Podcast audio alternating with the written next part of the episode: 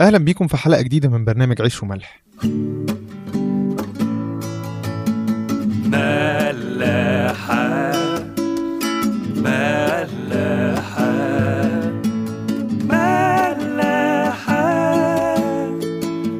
راديو الملاحة.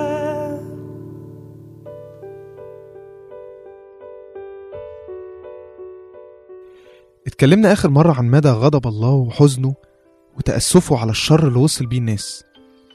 اللي خلاه ياخد قرار بإن الجيل ده لازم ينتهي. حاجة صعبة جدا وممكن تبقى بعيدة عن خيالنا كلنا الشر اللي وصل بيه الإنسان ساعتها. ما كانش مجرد خاطي ومحتاج يتوب لأ. الكتاب المقدس بيقول إن كل تصور أفكار قلبه إنما هو الشرير كل يوم. عايز أقول حاجة بسيطة. الكتاب المقدس اللي هو الكلام الموحى به من الروح القدس لما بيحب ربنا إنه يوضح مشاعر معينة ممكن يستخدم لغتنا إحنا. ربنا غير محدود. محدش في العالم كله يقدر يعرف كويس إيه هي مشاعر الله. هل الله يحزن؟ يندم؟ مش عارف. بس ببساطة المسيح جه على الأرض إنسان بيحزن وبيبكي. إذا فده مش مستحيل. إحنا ممكن نتأمل فيها بطريقة تانية. نقول إن ربنا عايز يقول ألفاظ إحنا ممكن نفهمها علشان ندرك مدى الشر اللي البشرية كانت فيه. عايز يقول لنا من محبته لينا حطوا نفسكم مكاني. من الآخر ربنا عايز يقول لنا أنتوا اتغيرتوا. أنتوا بعدتوا عني. بعدتوا عني أنا مصدر الحياة فكانت النتيجة الطبيعية هي الموت. لكن أنا ما اتغيرتش. أنا هو هو أمس واليوم وإلى الأبد. العجيب في الأمر بقى إن وسط كل الشر والضلمة دي ربنا شاف نقطة نور ضعيفة جدا. لا ترى بالعين المجردة. يقول أما نوح فوجد نعمة في عيني الرب. يا يا رب أنت أخدت بالك من التمانية دول؟ التمانية دول اللي هم نوح ومراته وأولاده التلاتة ومراتاتهم. أخدت بالك من التمانية دول وسط الآلاف الشريرة دي؟ آه طبعا ربنا مش زينا. ربنا لا يترك نفسه بلا شاهد. ده مش بس كده. ده ربنا يكمل ويقول كان نوح رجلا بارا كاملا في أجياله. أنت بتمدحه كمان يا رب؟ ربنا ما بيصدق يلاقي فينا نقطة مضيئة يتكلم عنها.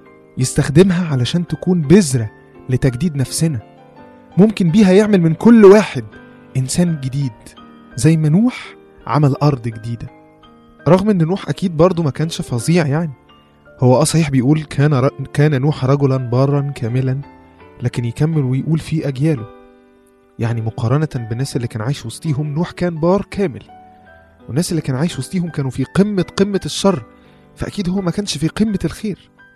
ربنا عارف إن إحنا هنغلط وممكن نقع لأن مفيش حد فينا ما بيغلطش بس كفاية إن إحنا نكون لازقين فيه قوي. بنجاهد إن إحنا نحافظ على نفسنا من الشر اللي ممكن يكون حوالينا. وأكيد نوح كان رافض الشر اللي حواليه بيحاول يحافظ على نفسه وعلى أولاده منه وعشان كده نوح استحق إنه يكون البذرة اللي بيها تتجدد الأرض من جديد بعد الطوفان.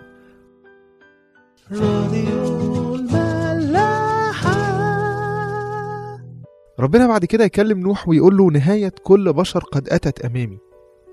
لأن الأرض امتلأت ظلما منهم فها أنا مهلكهم مع الأرض. هو أنت يا رب بتدينا عذر؟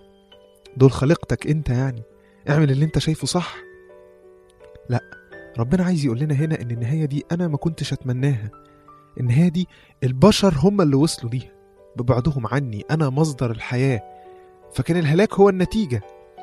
ونوح يخلص بالفلك اللي هو الخشبة اللي هو الصليب.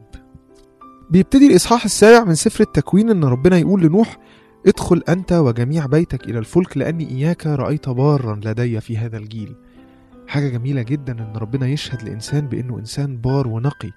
وعشان كده قال له كل حاجة بكل دقة. تحس إن ربنا عشانه هو دبر وخطط كل حاجة عشان يخلصه. ما يبقاش عليه غير التنفيذ. ربنا قال له طول الفلك وعرضه وارتفاعه ونوع الخشب ويدهنه بالقار من بره ومن جوه وعدد الطوابق وقوة وباب وعدد الحيوانات اللي ياخدها كل ده عشان إنسان واحد وعيلته عشان ربنا عايزه هو اللي يجدد العالم بعد الطوفان.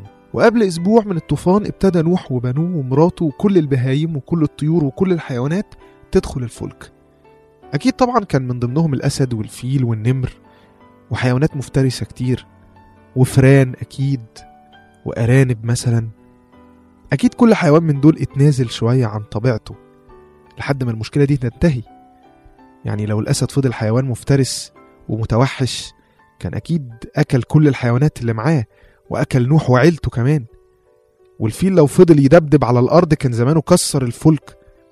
والفار والأرنب لو قعدوا يرقدوا في الخشب كان زمان المية دخلت الخشب وغرقت الفلك وغرقوا كلهم. إحنا بقى كجماعة مؤمنين مع بعض في الكنيسة لازم نساع بعض عشان نخلص مع بعض. كلنا فينا عيوب أنا في عيوب وأكيد أنت كمان فيك عيوب. لكن لو كل واحد فينا قال هو ده اللي عندي وإن كان عاجبكم الدنيا هتبوظ. لو كان توما الرسول فضل شكاك وقت كراسته كان زمانه شك في كل الخدام اللي معاه وخسروا بعض. لو كان بطرس فضل عنيد ومتسرع كان زمان تبشيره وكراسته الناجحة دي باظت. لو كان شاول فضل عنيد وعنيف واللي يعارضه في الرأي ممكن يموته كان زمانه ما بقاش بولس رسول الأمم وأعظم رسول. اطلب من ربنا إنه يغيرك ويجددك ويخلق منك إنسان جديد ويحول كل عيوبك لمميزات. لوحدك مش هتعرف أبدا مهما حاولت لكن اطمن ما هو معاك. ما هيصدق إنك تطلب منه تقول له غيرني. المهم بعد سبع أيام من لما نوح ابتدى ينقل كل حاجته والحيوانات والطيور للفلك ابتدى الطوفان ويقول الكتاب انفجرت كل ينابيع الغمر العظيم وانفتحت طاقات السماء. واضح إن المية كانت نازلة من السماء وبتخرج من الأرض. انفجرت ينابيع الغمر. ودخل كل الحيوانات والطيور الفلك. وفضل الطوفان مستمر أربعين يوم. والكتاب المقدس يقول كذا مرة وتكاثرت المياه. وفي مرة تانية يقول وتعاظمت المياه كثيرا جدا على الأرض. عايز يوضح قد إيه المية عظيمة جدا محدش يتخيلها. لكن في كلمة حلوة قوي في آية 16 بتقول وأغلق الرب عليه. الآية دي بقى ممكن تبقى منهج حياة لأي إنسان. لو أنا إنسان ماشي مع ربنا دايما لازق فيه إيه في الدنيا دي كلها ممكن يخوفني؟ حتى لو كان طوفان.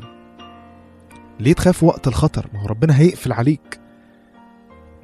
إحنا كتير قوي بنخاف من أسباب ضعيفة جدا. سبب سياسي أو ديني أو أي حاجة.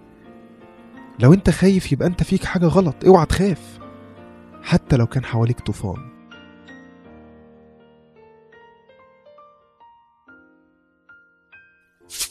راديو ملاح.